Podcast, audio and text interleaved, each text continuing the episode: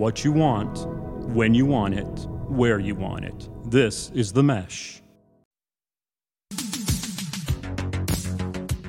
Brothers in Tech is a weekly podcast focused on personal and home technology, helping provide you, our fellow brothers and sisters in tech, with some information, assistance, and recommendations. Hi, how you doing, Brian? How's it going? How are you, Alan? I'm doing great. Doing yeah. great. Oh, I'm I'm incredibly prepared for what we're doing right now, and uh, just been doing a little tech prep here, so all is good.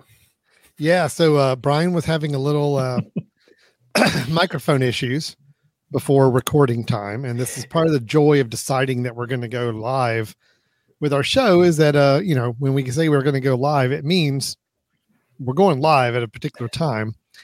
And Brian having a microphone issue three minutes before we go live was uh it's fun, right? Well, I mean, I mean, let's be honest, Alan. It was a it was an incredibly complex, um, you know, deep neural networking sort of problem that I was having, and Mhm. you know, I had to uh, I had to rewire a few things, and and Mhm. you know, really, really dig deep to figure out what this Right. problem was, and um, Yeah. I'm I'm pretty sure you just had the mute button on. yeah, it turns out I did have the mute button on, and um, yeah, so you know my my new mic or used mic, but new to me mic. Um, well, I guess I never knew there was a mute button on the very top of it, and um, so The more you know. actually anybody who happened to uh, to listen last uh, time, which is the last time I used this mic, it switched on us. Mhm. And uh, turns out that's what happened. That I must have touched the mic You button the on the very top. Yeah, or I'd say the mute Good. button, not mic button. Yeah. Before we get into any of our regular topics, this is Brothers in Tech. We talk family, home, technology. Uh, we talk, you know, new gadgets, new uh, apps, new websites, new things that you could use in your own personal life. Uh, we have covered microphones before in an episode. We've talked about microphone equipment. I don't remember us ever covering the mute button. No, I was going to say we left off a very important chapter in that episode, and we should have spent a good 10, 15 minutes on if your microphone has a mute button on it, like physically on the mic, you do need to make sure that that mute button is not on. So that's a yes. Brian. We could stop the show right now, and I think that is helpful information that people are able to walk away from just from this Well, little there's three there's minute. the today's learning, right? Today's learning. But we are going to move forward with the rest of the show now that Brian is able to talk and I'm able. To Are to we? Because I'm not sure what I'm going to. That was my prep time, so we'll see how it goes here. Um, Uh, well, welcome to Okay, Brothers sorry, in I'm Tech, everybody. My this. name's Go ahead. Alan Jackson. Over to my right is Brian Jackson. We are brothers. We talk technology. Every week we get together, always focusing on home, personal, family technology. And once in a while we get together, maybe about every month or so, and we have our Brothers in Tech suggestions episode. That is our BITS, B I T S, the acronym that my brother worked very, very hard on developing. countless hours. See, Brothers in Tech Suggestions, B I T S. That is the acronym he has created. And not a day goes by. I'm not super proud of you for that, Brian. That was a Thank you. that was one of your you. shining moments for sure. Well, I mean, to be proud of me with one thing in my life uh, is is really all the real reason we did this podcast was to to gain some level of pride from you. So thank you, thank Well, you. You got your one item from me, so that uh, that helps. Um, we talk about our suggestions. Brian and I both bring to the table some tech suggestions. It could be a website, it could be a mobile app, it could be a gadget, it could be any of the above. It just needs to be something technology related that we have either started using in our lives and we want to recommend to others, or maybe something we've used for a long time. We just really want to make sure people know about. So it's always kind of a fun episode, Brian. I normally end up spending money after this episode because normally you will recommend a couple of things that I end Yes. up getting, and vice versa, I believe. Right? That is the that is the personal show of pride that each of us have if we can make the other one spend some money. Yep. So here we go. Yep, drink. Okay, nice. Time that time that just right.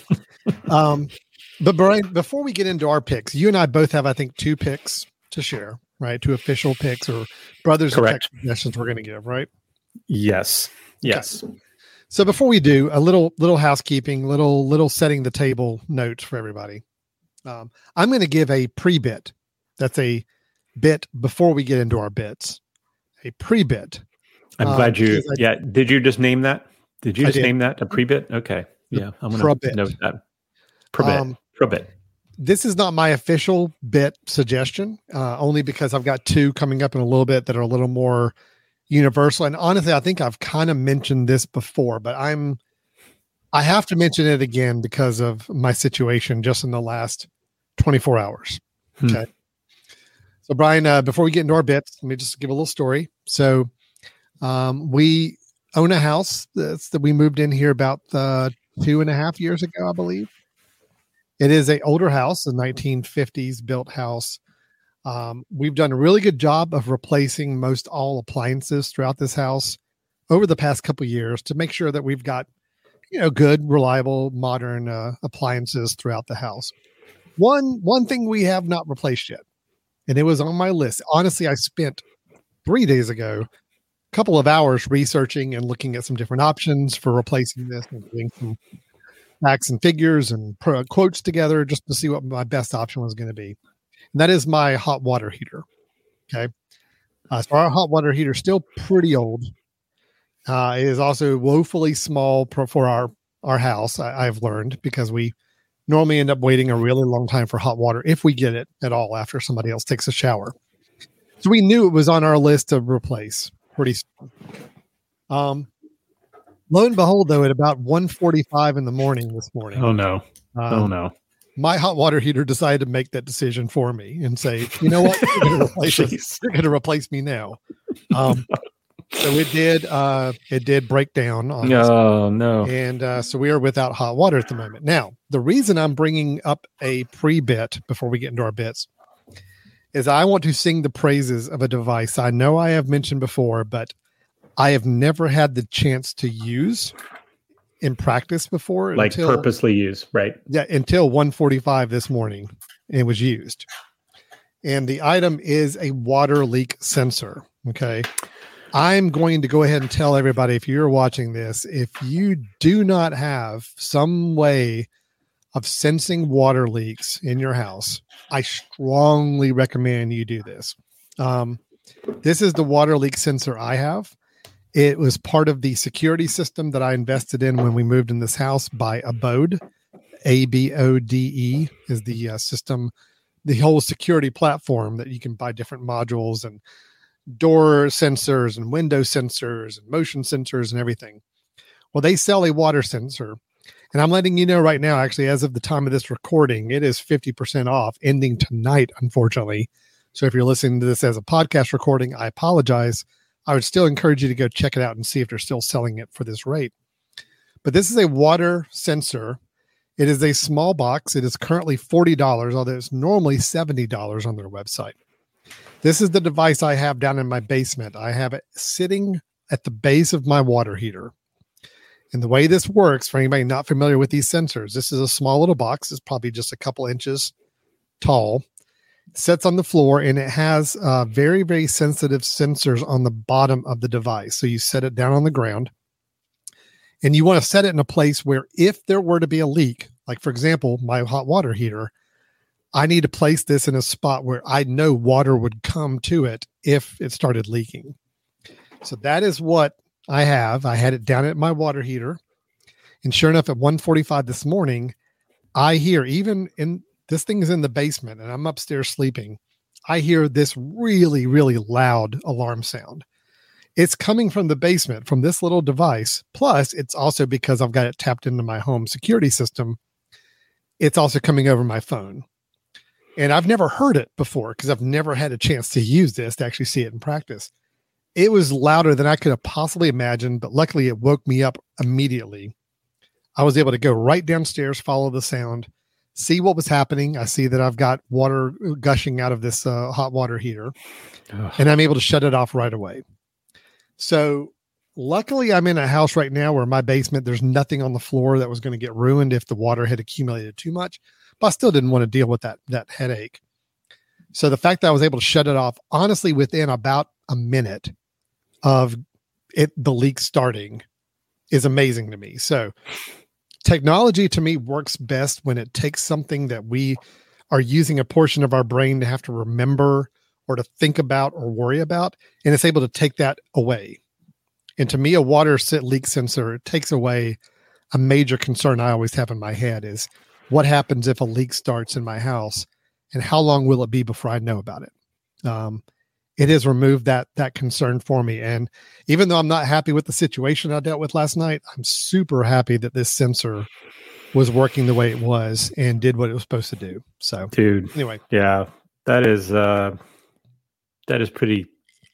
That's pretty scary um, because I haven't had that occur uh, yet. We did have to get a new one, but it was based on a a visit. Someone came and showed, oh, you know what, you have a potential gas leak sort of thing. So let's replace it. Mm-hmm. But yeah, to have it actually go out. now, all right. So let me let me let me make you feel a little bit better about the the situation. You got every bit of use out of that hot water heater. Congratulations, yes. right? Yes, you, you actually you actually you actually are someone who did not waste any years or months or even days it's of true. your water heater. That's very right? true. Yep. I mm-hmm. I bought one and I constantly thought to myself, did I have more time in the other one? Could I have lasted longer with the other one? you, however, could I have had more time could I, with my hot water? Could I just have a little more time, just a little more time together. No, I'm I'm um, very happy that yes, I've maxed it out. Now, the repair guys are coming tomorrow. We do have to contend with the fact that we have no hot water for the next you know, at least 24 hours.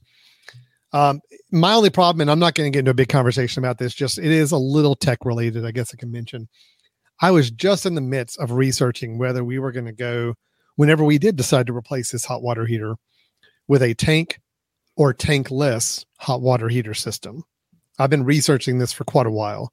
It, you know, when Suzanne and I, my wife and I meet and talk about what we're doing on the house, the number one item on the list is say, well, first off, we've got to do something addressing the hot water heater because we know our time is limited with it. Yep. Yep. It's just a shame that, you know, now I'm having to make a forced decision pretty quickly on what to do with it. So um, hmm. I'm well, intrigued sorry, by the man, tankless water system. I, I, think I like yep. the idea of saving energy and being more efficient with it, but I also know it is more expensive and it's going to be more of a process to get it installed if I chose to go that way because they actually have to burrow a line into the ground leading out of my house to give it um there's some reason a, a pipe needs to go out of my house from where the tankless water system would be. And um, hmm. it's just going to be more involved than just bringing so wait a minute. tank so. Sorry so tankless so I, my my impression with the tankless was always that you had to have something at every spout. Is that not no, what you're talking you can about? Have a centralized water. You can have a centralized tankless uh, okay. water heater okay. system that can go down in your attic or wherever your your hot water heater is now. And a lot of them are ones that can be mounted on the wall or something. They're not big giant tanks. Yep. And that's a whole house system where the water, just like the hot uh, water okay. heater, the water flows through it.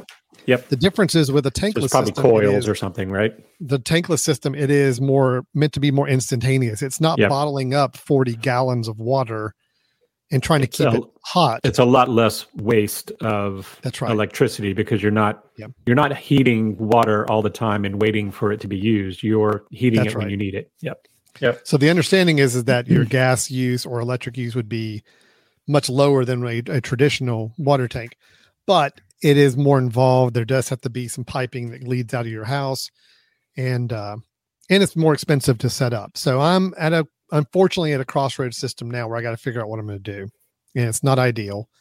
I don't like being pressured on any kind of decision like this. But anyway, back to my back to my pre-bit. This is it. I, I think whether it's an Abode or whether it's just some other, I think in my office I've got a Honeywell uh, water uh, sensor.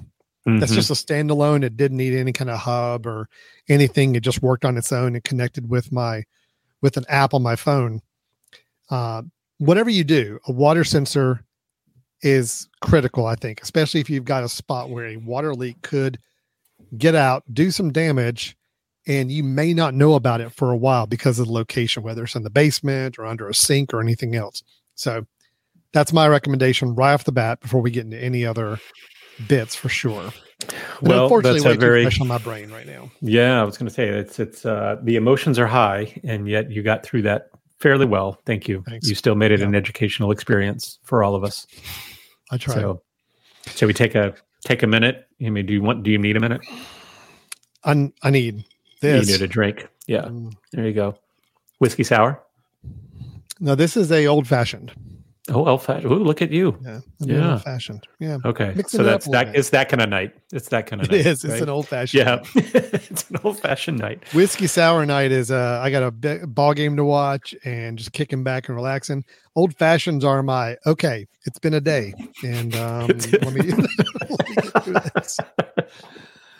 All right, Brian. Oh. Let's get to our official bit. Yeah. again uh, on this. Uh, you and let's I both that. have some tech related items to share and recommend to others that they uh, check out as well. Brian, I just did my pre bit, so why don't you go ahead and start us off with your first one? What have you got for us? Okay. Um, all right. So my Are you uh, ready? my- Are you prepared? I am. I. I'm sorry. I'm sorry. Did I mute? Did I mute? Can you hear me? No. Did I touch the mute? No, you're Okay. still you haven't touched the mute button yet. You're good. Oh, I, I know where it is now. I know where it is.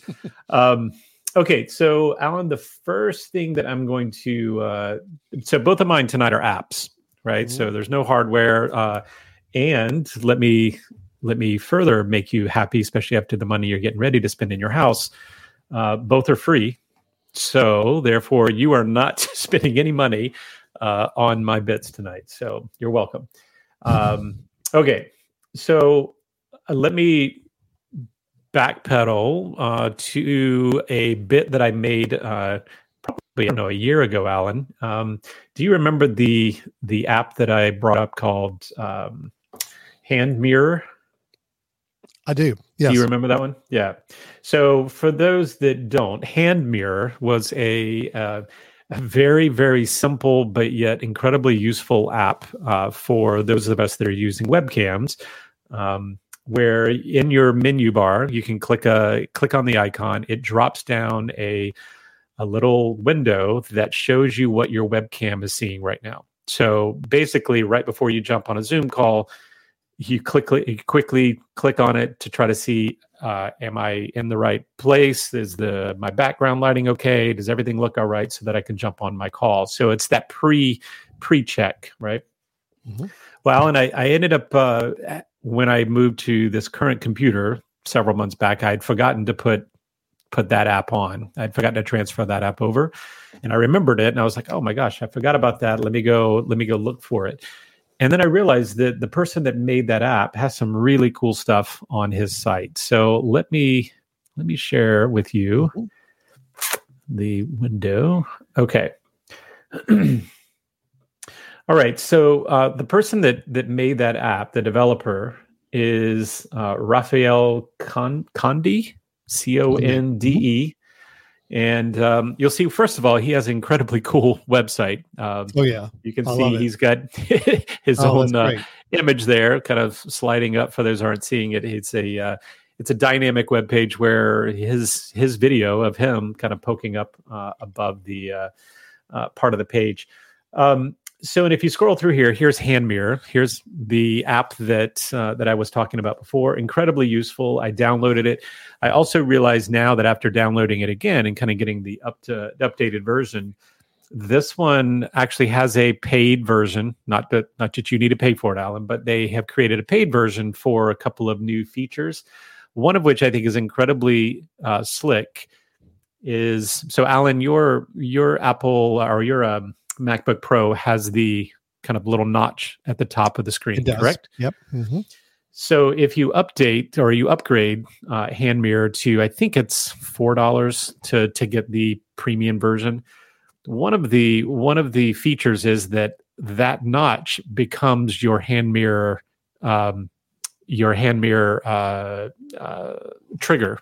So instead of actually taking space in your menu bar, your mouse goes up to that that area, and that becomes the drop down. So it's basically you take your mouse and go up to where the camera is, which is where that notch is. And by the way, the notch for people that don't know, that's like on the the uh, the more uh, current iPhones, and I think even some of the Android phones are doing this now. That there's a Mhm.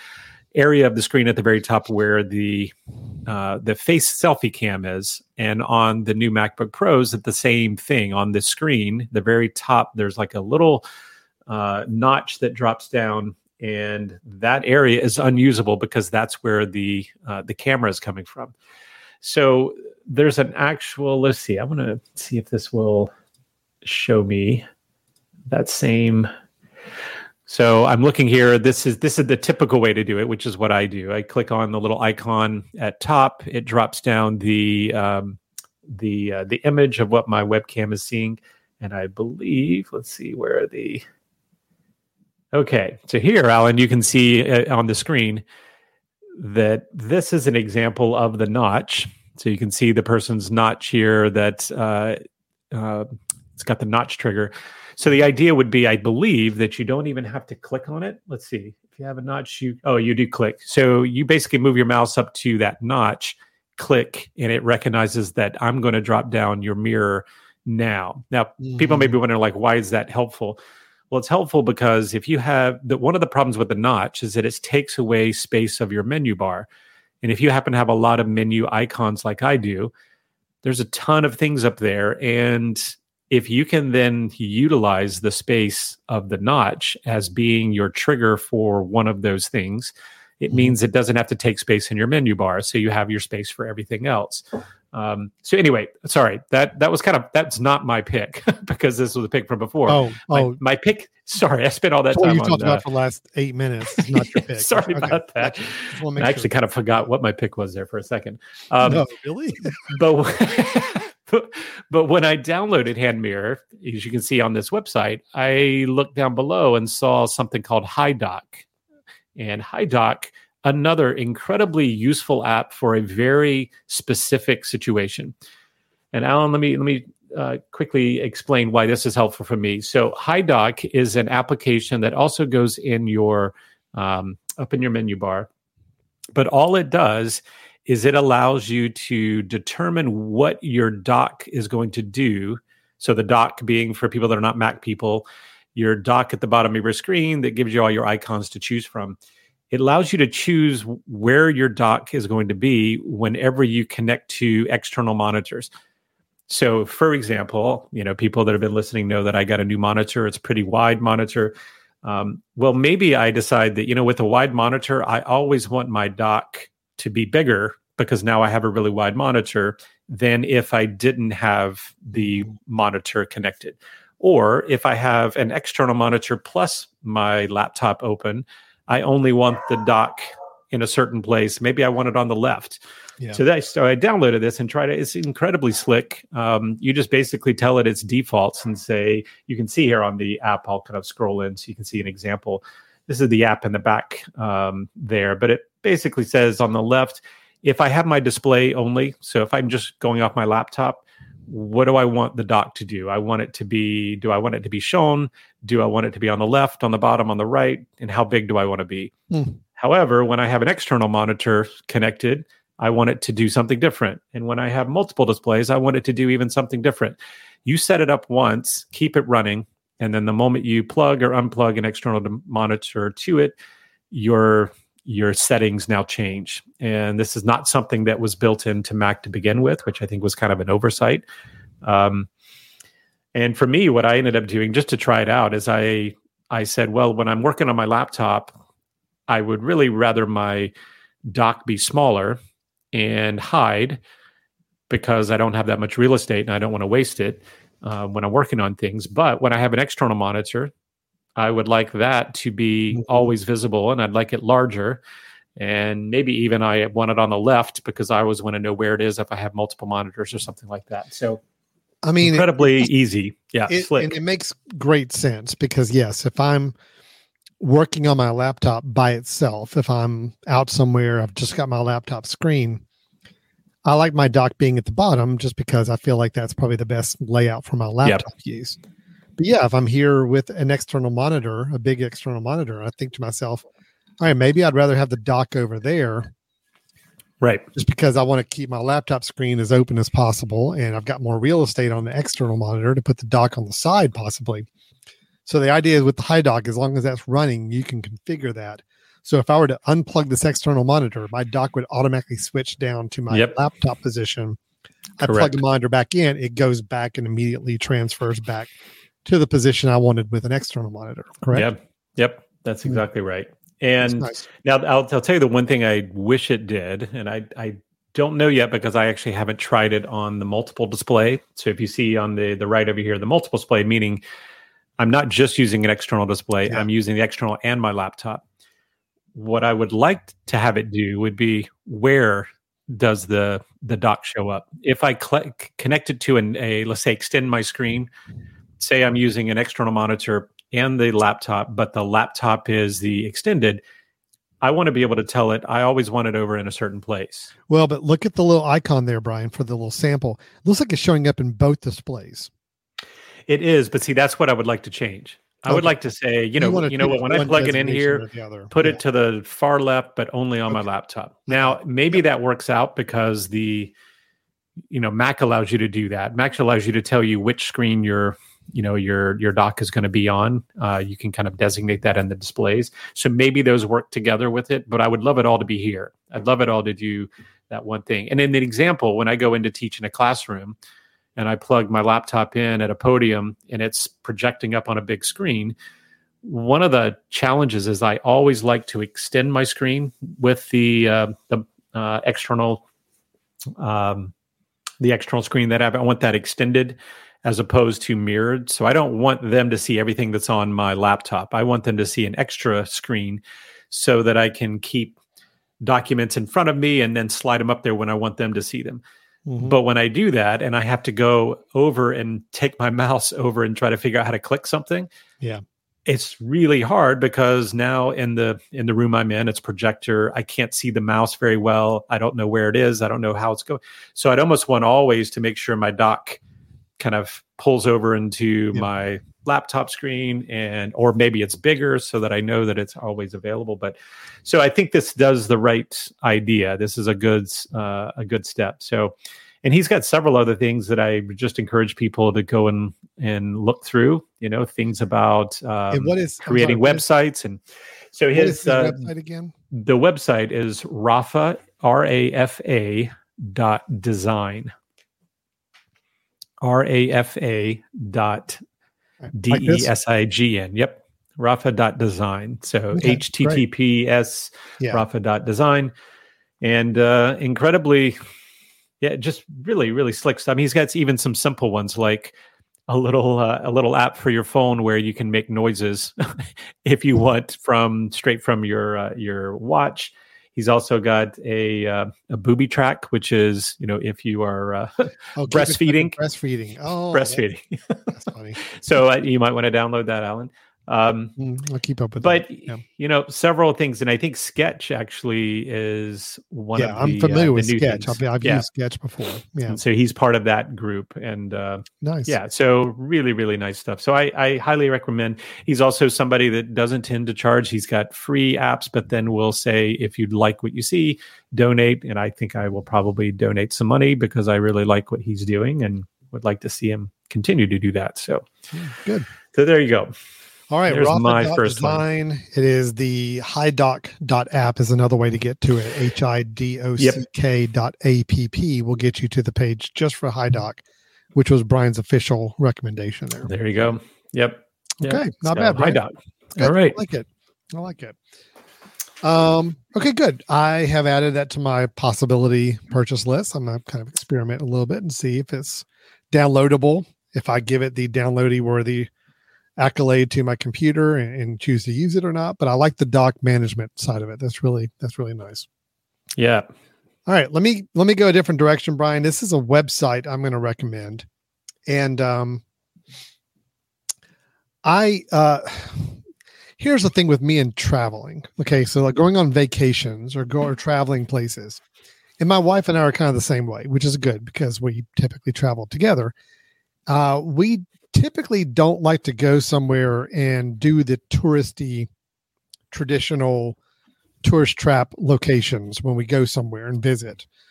Um, you know, you go to New York City, there's like the punch list of things that you're supposed to see if you're visiting and the more traditional things. Well, we we typically when we travel somewhere or we're going to be on a weekend trip somewhere we like to find things a little off the beaten path we like to find a little more unique places um, maybe some things that have some historical relevance but also just odd unique very very different types of places to visit. That's more our speed than going and saying well here's the three or four places that have gift shops that i'm supposed to go visit and i'm kind of obligated to go visit when we go somewhere. So you want to go look for this the seedy Pornography shops or just the, more you know- unique, just more different just more eclectic places that gotcha. don't know a little off the beaten path not somewhere that's going to have a line of people to go see it or, or anything Yep. Agreed. So uh, I've been a real big fan of a website that I've used for a couple of years now. Whenever we do go travel anywhere or have a weekend trip somewhere, and it is called um, Atlas Obscura. Are you familiar with this, Brian? I am not. Not at all. Atlas Obscura is a website, and uh, I got to find out about it a while back because a podcast I listened to, a political podcast, actually, one of the hosts of that show became the CEO of this company and was kind of promoting it. So I started checking it out. And it's great. It's a website. I'm showing you the website because the website's a little better than the mobile app. The, there is a mobile app, which obviously is convenient if you're traveling to use it while you're traveling. So I do encourage you to use the mobile app if you like this. But I think if you're thinking about going somewhere and you want to kind of check out some unique locations around it, the website's good for that. The way Atlas Obscura works, you come to the homepage and there's a lot of just great articles about travel destinations and some interesting stories about different locations you can visit. But really, what makes this site work, what makes the service work, is this button right here that says search the Atlas. Okay. If I go to search the Atlas, it asks me, okay, what do I want to search for? I want to search for destinations. I'm going to go ahead and say places near me. I just want to see what places it pulls up where I am right now. Now, if I was on the road, if I was traveling and I click this places near me, it's going to use location services to determine where I am and show me things around the actual area where I currently am. Right now, I'm in Hickory at my home, so it's going to show me things around here. So if I go to places around me, it takes a few moments and then it will spit out on a map.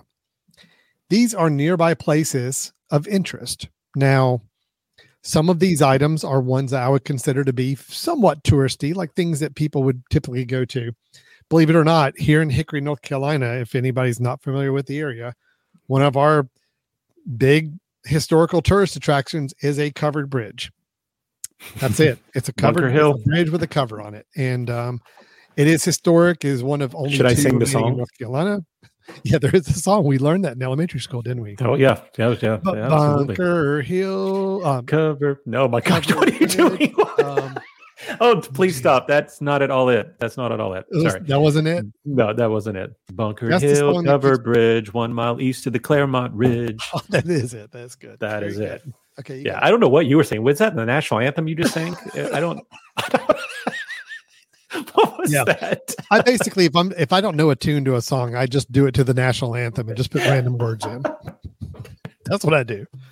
Um, Ooh, so it's showing it. me that that is a number two location. Okay, that's fine. But look, all right, here's the number three in Morganton, North Carolina, which is only about 20 minutes away. Green eggs and ham. I can go click on here and read a nice little article. Here's an eclectic store that sells obscure vinyl recordings of Charles Manson and Jim Jones, along with many other oddities. Oh yeah, And there's a nice write up about it. I mean, it tells you everything you need to know, things you need to do, go know before you go, um, and it shows you who contributed to this posting. So it's a true community of people who are contributing these articles about these interesting places to visit. So I got all the information. I've got the map. I can punch punch it into my Google or Apple Maps, and I'm ready to go. So I can go back to my map. I can start to look around. Okay, here's a site that is um, Twin Poplars, but it is telling me, hey, it's permanently closed right now. So this is a site that would have been an interesting place to go see a couple of interesting trees, but it's closed. Lake Norman is just a lake in the area. That's a little more of a broad thing to kind of tout. Here's my favorite the House of Mugs in Collettsville, North Carolina, a cabin completely covered in coffee mugs. Visitors are welcome to leave one of their own if they can find an empty nail. And you see that the number of people who've clocked in said that they've been there or how many people want to visit. uh, and I can see a nice little slideshow of the places. Where this is really nice is if you are traveling and you're in a town or an area and you're curious what there is to see around there that may be of interest, you open up this app or you can go to the mobile version of this website and just say search around me and it will give you a list of all the interesting areas to visit um, right around you. so I just love this because these are the kind of places I typically would want to go instead of the more traditional places. And it's nice having a little write up about it. I can actually read before I go take the, the journey to go to this place. Um, it's just, it's exactly the kind of tourist things I want to be doing. Um, there you've got a homeless Jesus statue on a on a parish bench. The International Lineman Museum, Brian. Oh, I've been thinking that. about that. Yeah. Thinking about that. The Carolina Raptor Center is actually kind of a known place. Uh, yep, I've heard of that. Gravestones. They have interesting people that have gravestones and cemeteries. Um, you know, the Church of the Frescoes. Brian, you and I, as kids, I remember our parents took us there to go see these fresco paintings on the in the inside of, hmm. a, of an old church. So again, and you see it on the map off to the right. So again, I could kind of plot a little bit of a trip. I've done this many times. I've actually said we're going to be in X town this coming weekend for something. Hey, honey, let's pull up and see if there's any interesting places while we're there and we've got some hours to kill that we want to go check out. And we've actually found places from this that we've gone and visited and it's been great. So uh there That's is a mobile app. I will say the mobile app I wish it was a little more user friendly than it is. It's not the best mobile app for this, but if you are traveling and you are planning on using this service, I would recommend going ahead and downloading the app anyway, because there's a nice one single button to say, "Hey, show me things around me where I am right now," and it will do that. Um, but I do think if you if you're something where you're planning a trip and you want to look look ahead, and you're not on the road yet, but you want to start planning, the website's a much better tool for doing it because it's just easier to navigate. I think. So that is atlasobscura.com. It's free. I mean, you can sign up and register. There is, I think, a paid membership if you want to do even more tracking of your own sites that you visited and kind of build, be a part of the community online with other travelers. But if you're just wanting to use it as just simply find me some nearby places to go visit, I love it. This is exactly what technology ought to be doing for us is organizing all of this kind of information into a great place to find and uh, making it easier for us to check out things we want to check out. So, love it. I love right. it. Yeah, I will definitely be checking that out. It uh, it was just clicking into it. It doesn't. It looks like it's still. You know, it has to be contributed to. So obviously, there are places where you're not going to get. You know, some True. information, right? But, yeah, like um, even even in my hometown of Hickory, if I zoom in on the map where I am, there's one item, and yeah that's the number one item on the list. I do have to travel outside of the area a little bit. You go to a bigger city or you go to a kind of historically rich area, you're going to have a lot more. I mean, if I zoom out, Brian, you see on the map here. Well, that's showing me just around me. But actually, there was a place if I went and looked on the map, if I searched the atlas, and if I search for Charlotte, for example, Charlotte, North Carolina, it's giving me eight it's kind of a curated list it's giving me. If i just type in a city's name it will show me some of the more interesting things to go check out there. But there was somewhere i saw i mean where, where it was where it showed me the whole map. Um I don't want to waste any more time trying to find it. There's a place where you, I could actually go in and see all the pin marks around the entire mm, country. Right. And it's just right. there are thousands and thousands there. So yes, your mileage may vary based on where you are at the moment and if there's a lot of interesting places that have been contributed to that area. But um, it's great if you're taking a trip because go ahead and punch in the town and it will show you things around that driving area of interest to see. Yeah. So, Alan, if you just click at the top of the screen in places, if you just click on places, I think that'll get you to where you want to go. Oh, here we go. Yep. Yep. So if I were to zoom in on just the United States, for example, you see all the places it's got logs. So, I mean, there are tons of places to go check out and visit. But yeah. again, it's going to be a little more in either historically rich areas or bigger cities uh, are going to have more to explore than some areas. But uh, still, it's a lot to play with. Super Here's cool. Yeah. One or two things to kind of explore and do when you're on a when you're on a day trip or a, a town you're not familiar with. this is a perfect way to do it. So awesome. Yeah, that's cool. Obscura.com. So very cool. Yeah. All right. Nice. Great. So that's my uh, first one. What's your second one, Brian? And okay, each left to share. Well, so my second one, um, Alan, I am. Uh, I don't know about you, but I am still. I am still not gotten to the point that I am 100% comfortable with the email client that I'm using. and I'm still I'm mm-hmm. still searching for the perfect email client. Um, so just a little bit of history. Alan and I have kind of gone back and forth on email clients over the mm-hmm. years. Uh, I originally encouraged Alan to use Spark, which I still think is a great project. Uh, Spark, Spark's done a really good job, but had a lot of quirks, especially for Alan. I think some of the um, the snooze options, right? It would snooze and never come back. Or um, for me, there was some some issues with um, uh, search features, searching your email. I did not think was very good in Spark, and so I ended up going back to Apple Mail on my desktop. Alan, mm-hmm. I think mm-hmm. you might have done the same. I did. you now with Apple Mail? Okay, are you back I'm to back Spark? To Spark. Yeah. Okay. Yeah. And so I went back to I went back to Apple Mail, um, and still not incredibly happy. I think it's good. It's it's obviously integrated incredibly well within the computer. Uh, on my my phone, I went back to Outlook, which I still claim is probably the most solid email client for your phone. Um, I've just I've never had any problems with it. It's not sexy. It doesn't have a lot of extras, but it does exactly what it's supposed to do, and hardly ever have any troubles with it but I did find one that that Alan I tried a long time ago, and I don't remember why I stopped using it. Yeah. So I was in the mode of trying lots of different uh, email clients, but I just went back to it, and um, and and I find myself being really excited about it. So let me uh, let me present to you mm-hmm. one that I'm sure you have tried in the past. Um, so Edison Edison Mail. I've never tried Edison Mail. Okay, so tell me about uh, Edison Mail, Brian. Yeah, let me let me tell you let me tell you some of the cool things about Edison. So uh, I will say I'm I'm right now only using the iOS version, and okay. the iOS version's very very slick. It's got some really cool uh, additions. I just downloaded a few minutes ago the Mac version, and I'm kind of interested to see how that works. But let me uh, let me let me show you a real uh, quick little spin here, Alan. Um, oh, actually, no, let's not do that. That was a video.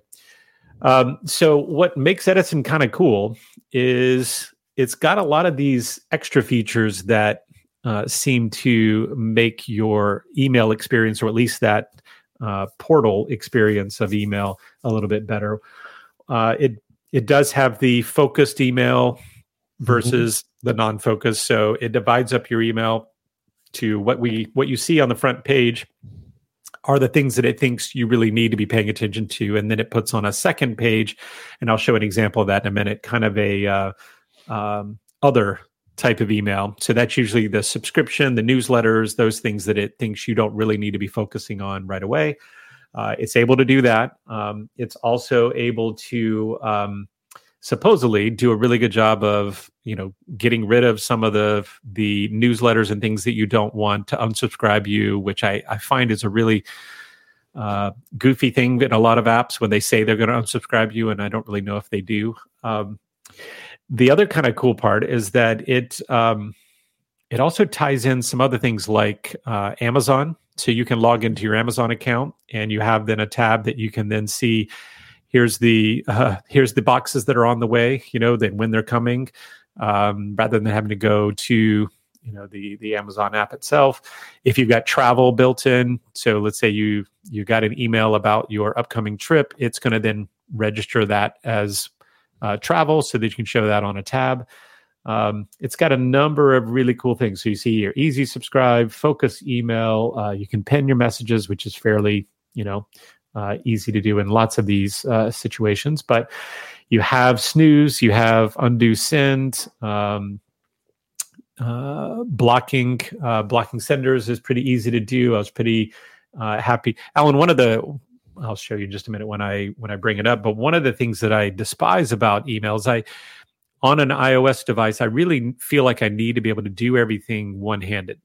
Mm-hmm. So, if, for example, I'm wanting to select and delete multiple messages, I want to be able to do that one handed. And there's a number of apps that you click somewhere on the screen to say select, back on the messages, back on the other side of the screen to say delete. That doesn't work for me, right? I want one hand, meaning one side of the screen, and Outlook does it pretty well, where you can just click and hold on a on a message, it selects it, then you click the others, and then click to delete. This one does a pretty good job of that as well. Um, so there's some here's some of the things that I was telling you that it will bring in um, like a tab for travel. It'll bring in a tab for some of your purchases that you have, things that are still, uh, you can see over here, OpenTable. You know, if you want to mm-hmm. click over and see, like, what do I have coming up? And it's basically taking all the information that's in your email when you get email confirmations of these and then presented it to you in a really nice way. Um, it supposedly does a good job. I've only been using it now for about a day. Uh, it supposedly does a pretty good job of picking out scams for you, recognizing if they are potentially a scam, which I think is great. I don't think many of the email clients are doing a good job of that and picking out when you're getting a potential scam. So, um, so I'm pretty excited about it. Let me uh, let me actually see if I can share my uh, my phone. So I've been quiet the last few minutes while you've been talking about it because I have please reading downloading it. it. Oh, reading about it. okay. Yeah, I I uh yes, because I'm still not in perfect email. I'm not in a good perfect email place yet. Even though I'm using Spark, I'm very open to suggestions right now because as I even look as I even looked at my Spark inbox while you were talking, the issue I have with Spark in that it will I will tell it to snooze emails for a later date and it will sometimes do them as someday, which means they will never show back up unless I go and look for them manually. I looked in my my my box and there are five emails in the someday oh, category that are not ones that I told it to wait till someday. I had specific dates I told it to snooze till. So yes, I'm still even though I'm using Spark because it's 98% of the way where I need it to be. Right. Right. That snooze issue is still a deal breaker for me and will cause You're still up right away. You're still up. You're still up for um, at least up for uh, awareness of other things. Okay. Yes. All right. Well, let me let me let me show you, Alan. I'm going to show it to you in, in action. And and again, I'm it's fairly new from me again. Let me sure. stop that screen. Yep. Bring up another one screen here. I'll okay. All right, here we go. okay, so uh, a couple of things just while I'm digging in here. It it does have lock screen capability for little apps here. If you notice at the top, yeah, screen, the widget, and that one was kind of cool. I haven't seen other email clients do this, but that's the most recent email, hmm. new email. So it shows you like what's your most recent new email. So in case there, and again, you can tell it to only focus on the the focused email. So this right. shouldn't be like junk email coming in. It'll just be the one that's appropriate. Um, okay. Sorry, I got my face out of the way here. All right. So the other thing is it does allow widgets for the screens, uh, the lock, the home screens, not just the lock screens. You can see this one's kind of nice. It allows from from the home screen, I could click right away that I want to compose something new, go straight into uh, to Edison. Uh, I can also see the unread emails. Okay, it's only going to list the unread ones, which is kind of mm-hmm. nice too. All right, so I'm going to click into the app here, and you'll see that things are looking fairly similar to to others. A couple of the things that I really like, Alan, I, I've never seen an app that does this down here, where I can actually see the documents that are oh, attached. Yeah, mm-hmm. right there on the uh, uh, on the email uh, list. Um, You'll see at the top, and this I haven't tried yet, but I'm interested in it. It allows you, I think it gives you an email if you would like, and maybe even let that email be kind of like your your um to cover up what your real email is. So it kind of gives you a second email that you can yeah, choose and like a masked uh, email you could use for signing up for exactly. Like subscription. Like I think ma- mail does as well, right? Yeah, they but, do. Mm-hmm. Yeah. So I'm going to say no thanks there. So it, you can see at the top, there's the focused, right? Focused is showing me what it thinks is relevant. And of course, I haven't trained it yet. A lot of these I can tell it, nope, that's not, that shouldn't be there. If I click on the other at the very top, now I get to some of the other things, right? This is what it believes is not that relevant right now or not that urgent. Okay. Mm-hmm. You've got newsletters and all of that. Um, if I go over to the left over here, you can see I've added a couple of uh, email accounts, but then I also, the, the one that's blinking here, that's what it's telling me I could create an OnMail account through them. I don't have that yet, but I could click and, and have them create me a uh, an email. Um, down here with subscriptions, so it, this is the assistant side is kind of cool. Like the travel, if I click on travel, well, there's a trip that was in my email Okay, obviously that's not a trip that I it's not an upcoming trip, but this was something it found in my email of travel through probably Travelocity or um, or Expedia. You can see at the top I can scroll through. These are my trips because it's finding the receipt for those in my uh, in my email. Uh, packages, you'll see some of my Amazon deliveries, the ones that have already gone through that I can track. Um, and also, I get rid of the Walmart. Um, let's see, deals and entertainment. I haven't tried any of that yet. I don't even know entertainments. There's nothing going on right now. Uh, got bills and receipts that it's showing me some receipts that it's found in my email. So it's kind of nice in that it automatically there's some AI back in the back going through and and giving me that information. Um, I'm going to go back, Alan. I haven't done the snooze yet, but it looks like it's like others. You can swipe and get it to snooze. And if you do a snooze, it allows you to choose when you want it to snooze. So that's good. Uh, if I click a new message, I also kind of like this at the top. It gives me suggestions of the last few people that I have I've emailed. If I just want to click and uh, click on them and say, "Oh, well, Kevin just emailed me," so I'll click, click Kevin. I don't even have to type much and go straight into it. Um, I'm going to delete that let's see this star at the very top uh, okay this was kind of cool too. This with the assistant. So that star button i'm going to go back. The very top right up there the star next to the search mm-hmm. takes me to the assistant. The assistant is all of these suggestion things like you know hey i've got suggestions on a contact. Would you like to update based on what i received from kevin? Uh, would you like to see what's on your calendar? I can enable it and then connect my calendar. So that would show up here. So if i did that let's just see what that does. Yeah, so it's going to give me what's coming up uh, with my uh, um, in my day, what's going to be uh, upcoming. I can slide through and get the things at the top. So it's kind of got this assistant thing going on, which I which I like. Uh, I think I would use it. Um, search. All right, I'm hoping. Supposedly, search is pretty good. Um, that's one of the things I really have not liked with Spark, and I'm hoping that it does a better job than that. Um, Okay, so remember I said one of my big issues was selecting, like I want to do it one handed, right? And the nice part is I'm just going to click on this top one, this Yahoo, just click and hold, and it automatically selects it. And now I can go and click on the others, which is what I like, right? Mm-hmm. Now the the trash or the um, the uh, for me it's archive that I put at the bottom and it does that and I did all that with my left hand which is great I don't have to reach to the other side of the screen to do part of the selection and all that so so far so good um Alan I think it's worth a I think it's worth a look um, so I've already been configuring my email accounts using Edison Mail while you've been talking Oh, That's have you? Not an indictment in how long you've been talking. I, it was a really quick process. But um, yeah, so Brian, I'll tell you right away. This uh this is checking all my boxes, so I'm kind of getting yep. excited. I'm trying to temper my excitement a little bit. I here's here's my background on this. I don't want to spend too much time on this, but Spark I love, but the snoozing issue has been a challenge for me, and it's a bug that I've made them aware of, and they are not going to work on it because they're already moved on to the new version. The new version is a monthly subscription version. I am not and I'm not happy with the new version yet. It does not have all the features that the old version did, so I don't want to pay for a new version. So I'm at the older version having to suck up this issue that I'm dealing with. I've tried Outlook. I do like Outlook for the Mac. The problem with Outlook for the Mac is there's not a really good system for templates.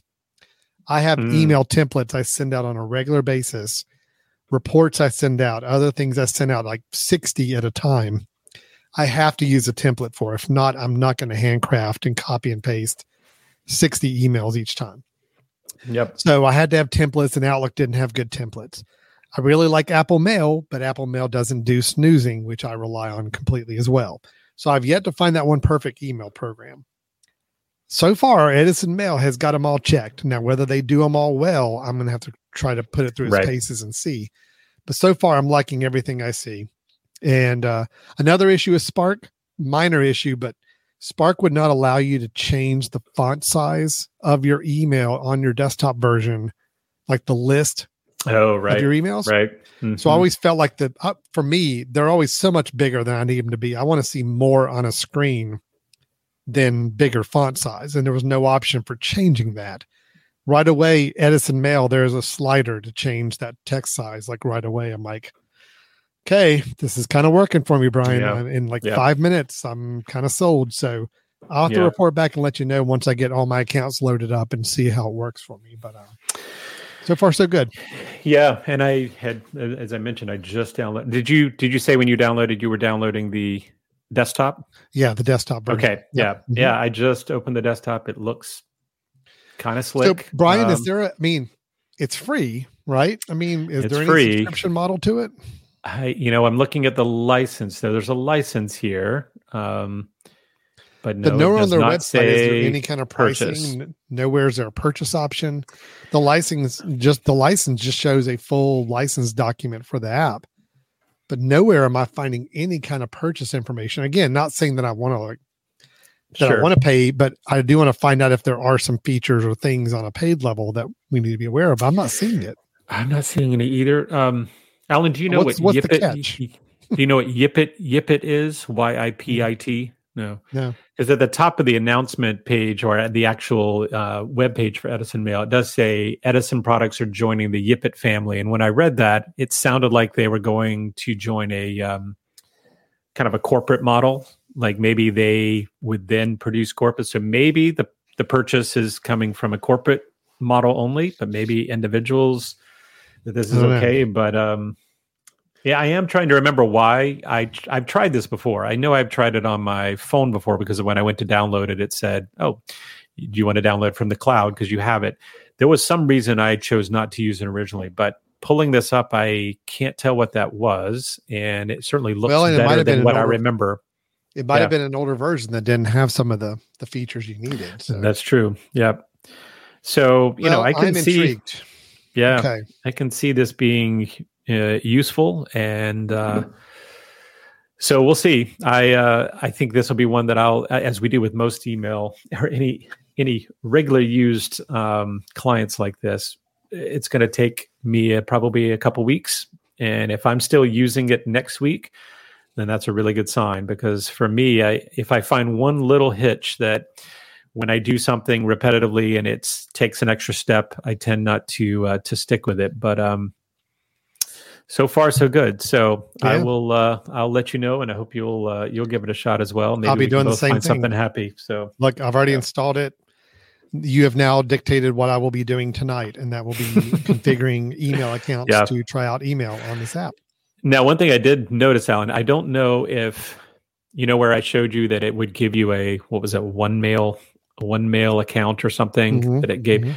I don't know if that would then allow both of my devices to sync up because I did realize that it it didn't give me that option when I set up my desktop. It didn't say log into your Edison account so that we can suck all your accounts in already. I had to restart. Mm, yeah, I wonder if that would do it, if that would tie them together. Um, but uh, that is a good yeah. point. It's not actually saying log into a Edison Mail account that will We know who you are. my accounts with others. right, right.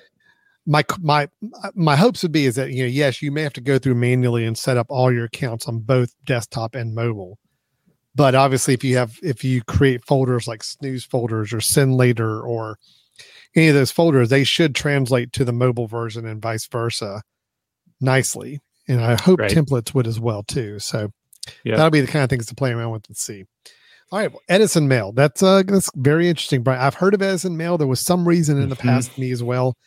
I did not use it. I don't know why that was, but reading it, looking at it, reading all the features, it is exactly what I need. So Yeah, yeah, we will check back and see how we end up on this. So good. yeah. Edison Mail. Okay, Brian. Uh my last pick, last pick for the evening. Um it's an app that we discussed briefly when it was first announced.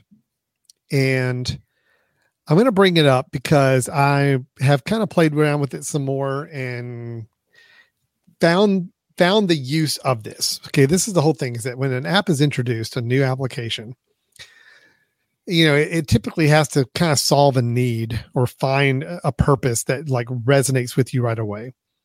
This was an app that Apple actually introduced. It's one of the first app apps that Apple themselves have put out in quite a long time.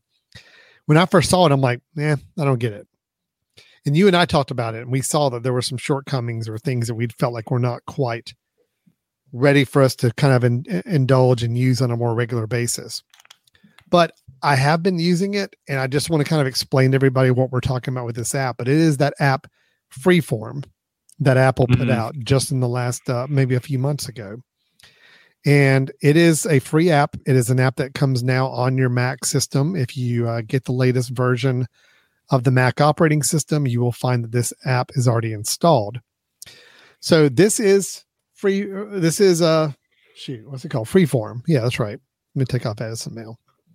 Freeform is a free app on the Mac, and it is meant as kind of a. It's not a sketching app. That's one thing to kind of get out of your head. It's not meant for like a lot of sketching out of things. This is for more creating almost like a, the best thing I found for it is like an idea board or kind of a I just want to throw the whole phrase. I want to throw some things on the board and just see what kind of comes out of it. So the way it works is you go in and you can create a board. So you see, I have two boards in my Freeform app. I go up and create a third one, I have a fresh blank canvas. Now, the difference with this kind of canvas that we talked about in our news items when we discussed this, it is a moving, like completely infinite uh, canvas to work with. So even though I, I've got, I'm at a spot where you can see with all the dots, if I scroll around, it just keeps scrolling and it can keep scrolling kind of infinitely almost if you wanted it to. And I can change the view of it as well. Where this is really nice is that if I just want to take something as an idea, let's say if I'm brainstorming with a team, and I've done this with my own team, I say, okay, we're going to brainstorm new names or identities for our business or a new brand or name for some sort of service that we're doing. Now I can go in and start creating little post-it notes and we put name ideas here. And I can decide I want to take this post-it note, I'm going to move it up here, maybe I'll size it down a little bit more. Then I have an option if I want to change, put some text items up here. And I can say this is name idea number one. Now, once I've typed it, I can take it and move it. Put anywhere I want to. I can let's duplicate that and do another one. I'll do item number two. I'm going to move it right up here. Then now I want to put some uh, shapes. And let's say I want to do an arrow. And here's my arrow. And I'm going to take the arrow and I'm going to point it in the direction I want to and map it to here. And then I can go in and change some of the sizes of that arrow. I can change the color. I'll make it kind of a magenta one there and so forth. Now, here's where things get kind of nice too is that I can actually click on the photo or video button and actually put in photos from my own photo library and drop them in there. I can put in a link where if I, it, you're not seeing the pop up window, but it's actually a just a little window asking me to put in the link. There i just added a link to apple's website just right here as a box and i can kind of shape that box down a little bit more and have it there. So if somebody were looking at this board and i were to double click on that it is now opening up in a browser window that link so i have a link in there and finally if there was a file i wanted to drop in here and again you're not seeing the pop-up window but there is a file dialog box popped up and i'm going to put in one of our show note documents for this show right inside here. And now there's a file there. And if I were to double click on that file, it would open up the file for me. So you start to get the idea that I can take this and start to move it around. I can start doing connecting lines between different things. I can start to kind of really rough out some different ideas. Let's do some other shapes. If I want to do a circle, I'm going to put it here. I'm going to make that arrow. I'm going to change it and have the arrow coming from this. Um, I'll copy this and I'm going to paste this and put another one here to point to the website. Again, imagine kind of people collectively looking at this and being able to kind of throw some of their own things on here.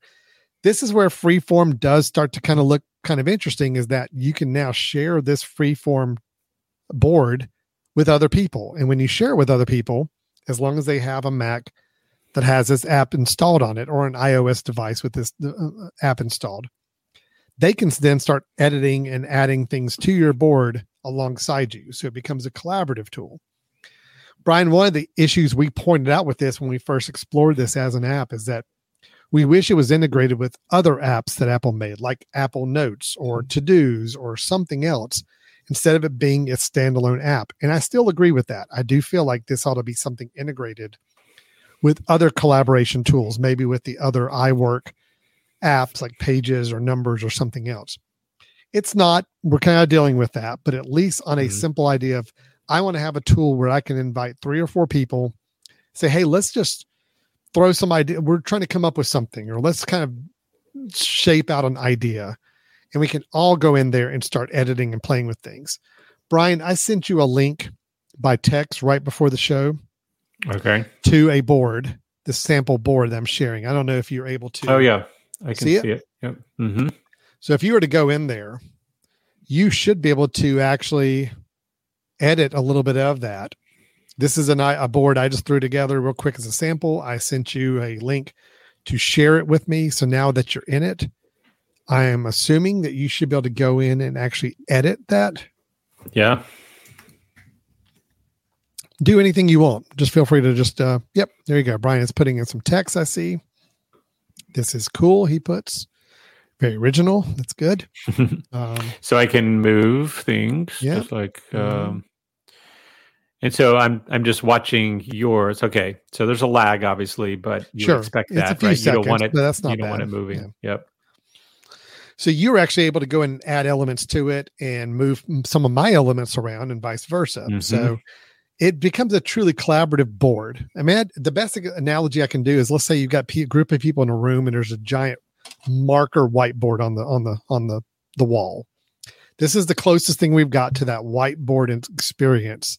People just throwing things up there and other people coming and erasing or changing or marking up their own and it's a collaborative process. That's the closest thing we've got with this. Is it a perfect app? No. Um, should it be better integrated with others? Yeah. Should Apple do a better job of promoting this? Absolutely.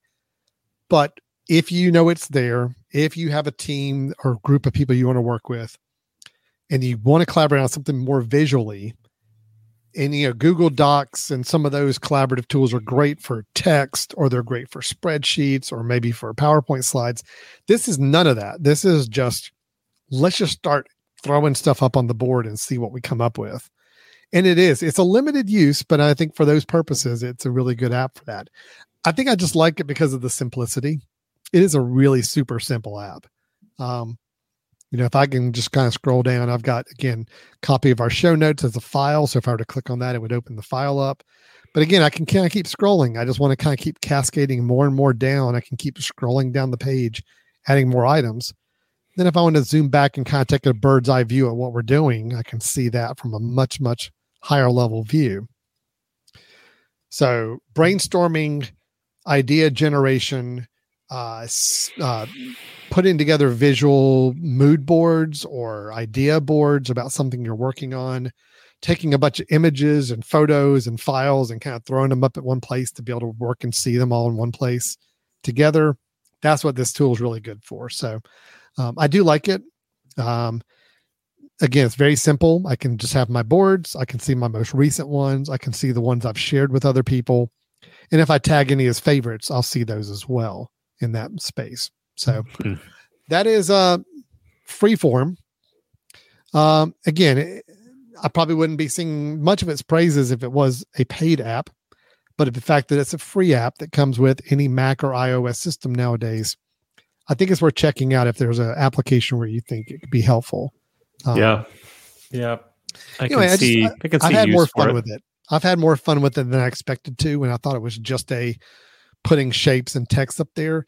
Dropping in images or video clips or dropping in files have really kind of made the difference for me because I can actually start to really build something interesting when I drop in all those other assets. Yeah. No, you know, I've I've I was kind of confused by the app to begin with, thinking, all right, how how is this really needed in their lineup? You know, with notes and to be able, to be able to be able to do a lot of this anyway. But I, I, I, I have a feeling that there's something that they're working towards, um, or maybe this is kind of the playground that allows them to show off some of the other features that you know Apple is starting to move towards with collaboration. But um, I agree. There's there's certainly some brainstorming opportunities here, some sketching out of ideas, some whiteboarding um, that can be done really easily here. Yeah. Do you know if there's any opportunities for cross-platform? I don't know if you said that. I no, I haven't seen any. No. Yeah. And so if you wanted to share anything with someone who was not on a Mac, would it just be exporting as a exporting? Can you export? I would assume so. I haven't tried doing that Yeah. yet to see what the what Yeah. the outcome would be, but um, that would be my assumption. I think they've pretty much pitched this as a Mac or iOS only Yeah. Yeah. uh, tool at this point. Yeah, that's cool. Yeah. I think it's So that's a uh, Freeform on the Mac. Again, free app if you have a Mac uh, computer. Uh, don't think there's any kind of cross-platform capabilities yet, but it's nice. It's helpful, and I have found found some good use for it so far. So, yeah. No, that's cool. all right, Okay, well, Alan. that's uh, all of our picks, right?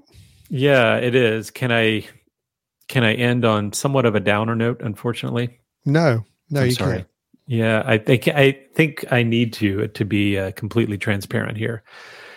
What is it? What Edison mails like a hundred dollars a month? Is that what you're No. going to tell me? Okay. No. Um, however, it doesn't look like Edison Mail on the desktop has snooze. What? Yeah, only iOS. No, that can't. That's not right. I'm pretty sure that's the case. And that's a bummer. Now, I don't use snooze very much, but I know you do. And so that could be a uh, could be a problem. Oh my gosh, Yep. you're right. I'm sorry. Now, what I what I am going to test out is whether or not the iOS snooze connects at all with the snooze of some other apps. That's where I wish, you know, like a snooze folder would be consistent across apps. Like everybody puts it in a snooze folder and therefore it's reading that folder. But um,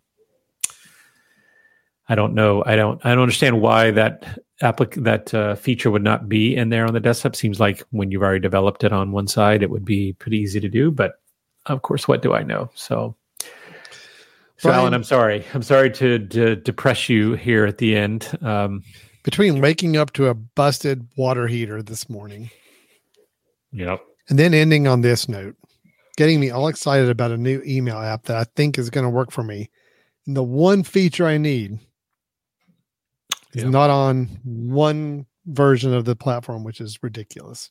mhm. Okay. So maybe that was why we weren't using it before. Now, for me, yeah. so for me, this this won't stop me from trying the Sure. the uh, iOS app and playing with it. Um, and then I'll see like how easy is it to go between maybe Mac Mail on the desktop and this on the iOS because I'm already cross cross uh, app, you know, with these. But um, I uh, yeah, disappointed Well- disappointed for that. And now I hope hope that that's one of those features that is kind of a turn on thing that might happen soon. It seems like they've certainly focused more attention on the iOS app. Um, but just Well- looking at just looking at the ratings and reviews Shoot. for this, I it seems as though you know there hasn't been a ton of reviews lately for the desktop. So obviously they put their attention on the uh, the iOS app. Okay. Hmm. Well, back to the drawing board. I appreciate the disclosure, Brian, because I would have gotten really ticked off later tonight if I I. I think I would have uh, gotten a pissed off text. You Uh, would have. couple- so Yeah, a couple more old appreciate you- fashions, and I appreciate you I would owning have gotten to it. Alan's old old fashioned wrath. So, I appreciate you earning up to it right here on the show with us. And uh, thank you. so let me just say my my pick is the iOS app. that was my pick. That's what I'm what I'm kind of excited about. I'm hopeful is useful, and uh, I am not picking the desktop app, but uh, but you know what? Here's here's the other thing, Alan. I I also wonder if some of these, um, if someone's created a snooze automation that can be used in any application in any email application, right? Like having some some automation that says when I do this keystroke, take that email and put it here and do this to it. I you would think that someone might come up with a, a strategy there, but yeah, well, anyway, sorry to depress you. So can we just wrap up the show now? Yeah. Do you want to go like I don't know, find out what else is broken in your house or what? Is that what? You're, yeah. You're... I need to go find some other things that are going to crap out on me today. I need to find more disappointments in my home and Oh, I'm sorry. Oh, can I just tell you real quick? I mean, because I mean, we haven't gone to our normal duration of this show uh, that we typically do. We got a couple mm-hmm. more minutes to, to do that. Um, I had a weird thing happen today with my uh, with my phone. Never seen it happen before, and it kind of caused a little bit of a an issue for me. This I, is uh, your iPhone, an iPhone. My iPhone, yeah. So I don't know what triggered this, but at one point when I raised up my iPhone to take a look at it, and I happened to be in the middle of a conference I was helping manage and, and handling the keynote uh, shows for. And so I'm kind of just sitting backstage, got about an hour and a half to kill until I have to go do anything while this thing's going on. I look at my phone, in my phone screen, it's like the entire phone screen had been magnified 10 times. So on my wind my screen, I was looking at a fraction of my typical desktop mm. view of the of the of the phone. And it will not I can't scroll around. I can't touch and scroll around within it. It was just like I just like super zoomed in on my iPhone lock screen and I can only see a corner of like my an image I've got on my lock screen. And couldn't do anything couldn't move around couldn't slide around anything on my my my my screen to get to where i needed to go. If i tried to you know uh, swipe up from the from the bottom to see if i could get like an app uh, search to come up or anything i could see it slide up. I could see what it was doing. Like it was interacting like my normal phone. I could actually see little pop-ups and uh, widget reminders like in the bottom corner but i can't scroll hmm. down to actually read all of them i'm just seeing like a corner of them because I'm so zoomed in on the screen for some reason. So the answer would be, well, I just need to restart my phone because something's weird happening. Right. Here's the tricky sure. thing. Here's the tricky thing. The typical way of restarting your phone on an iPhone is what? It's the uh, down button and the side button, right? Pressing those. Yeah, yeah. I think holding them down. Yep. And holding you can't down. swipe, right? you can't swipe because you can't see it. Let me just show you. If I uh, do this, if I press and hold, it comes up to yeah. this screen, right? Where I have to swipe. But again, mm. all I'm seeing at this point is like this little portion of my screen zoomed wow. in. So I can't do any swiping. I cannot affect this in any way. Now, I thought I'd be clever and thought if I held them down even longer, maybe that'll just force a reset. Do a hard reset or something. Yep. Nope. It if doesn't? you do it longer, oh, it it's emergency keep services. holding for an emergency services call. Oh shit so I saw that type of message pop up in the corner. Like I could see like emergency services. Like, oh my gosh, the only way I can get out of this is to call nine one one. Call nine one one. Help me! Help me fix my phone. right, my phone's not working. help me, please. Jeez. So I'm just like, I don't know what to do now. I've got like an hour and a half. I'm sitting here. I can, I desperately need to be reaching out to people. Things are happening. I need to get contacts out to people, and I can't use my phone at all. Um, so I'll tell you, there is a little trick. I had to wait until the session was done. Then I went to go to a colleague's uh, computer and said, "Can I just do a Google search really quick? I need to find a way to fix this." If you ever have to manually reset your phone, but you don't yeah. want to do the whole thing where you are having to swipe across the screen. You just want to do a true, like, I want a full reset of my phone. Yep. The like key is is that you have to do up on your volume one time, press and one okay. time, press down one time, then press and hold the actual typical power button. Ah, and you, if you hold okay. it for a few more seconds, it will shut off, or it should anyway. Hold on. Up, down. Oh, Yep. Sorry, hold on. yep.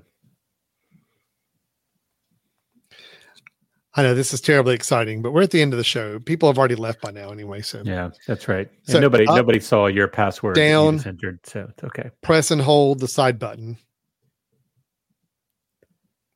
I'm still holding, Yeah.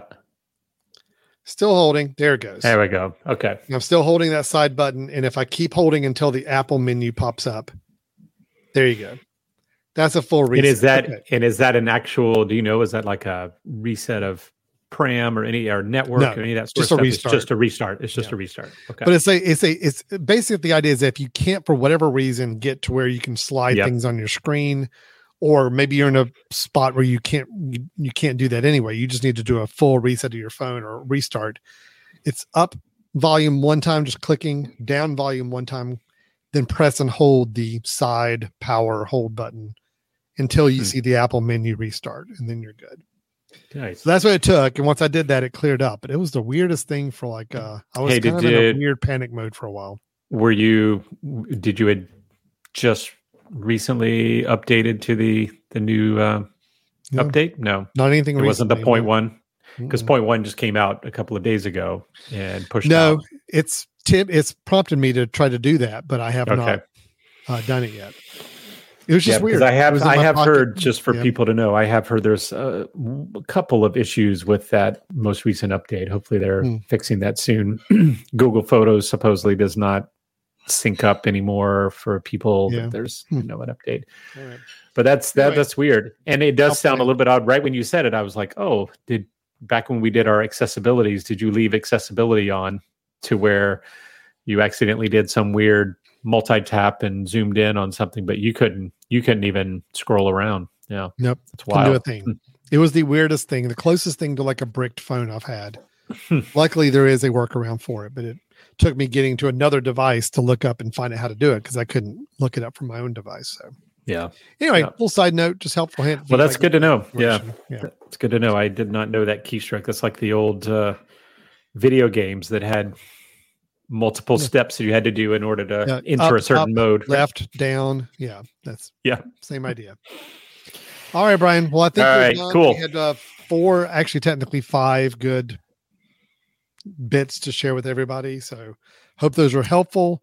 Although Brian's second one, I'm a little more down about now. So, Well, I did find that you could sync between multiple devices. You just have Okay. to go in and tell Yeah, it which email you're syncing with, but it's great. it just happens one of them's not going to be useful for you. So sorry. Yeah. Uh, All right, Well, Brian. Well, if anybody yeah. does have to give us some thoughts or questions on any of the picks, or God forbid they give our sound- actual really good email program we can try now, um, how can they get Uh, a hold of us? well, I would say you could send us an email, but I'm not really sure I if we'll be able to I'm get it. I'm not going to use email. Yeah.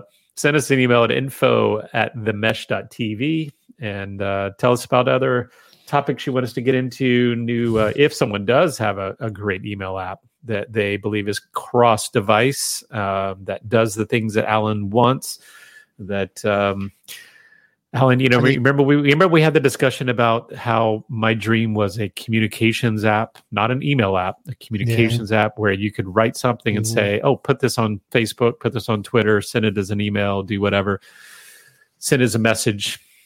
That's still my hope. Somebody needs to accomplish that, but um, yeah, agreed. Yeah. Anyway, send us an email. You can also go to our website, www.brothers-in-tech.com. Brothers-in-tech.com. And Alan is now going to have another old fashioned. Yep. I'm going to go ahead and cue you, Alan, that you're going to be, you know, firing up our closing here so that you don't get ultra frustrated about that. and then uh, we, we are going to wrap this up. Look Thanks, everybody. Take care. We will talk to you all next time. See you later. All right. Bye bye.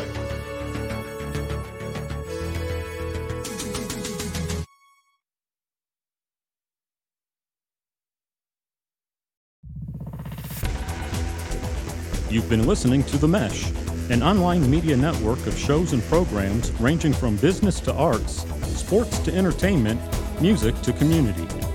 All programs are available on the website as well as through iTunes and YouTube.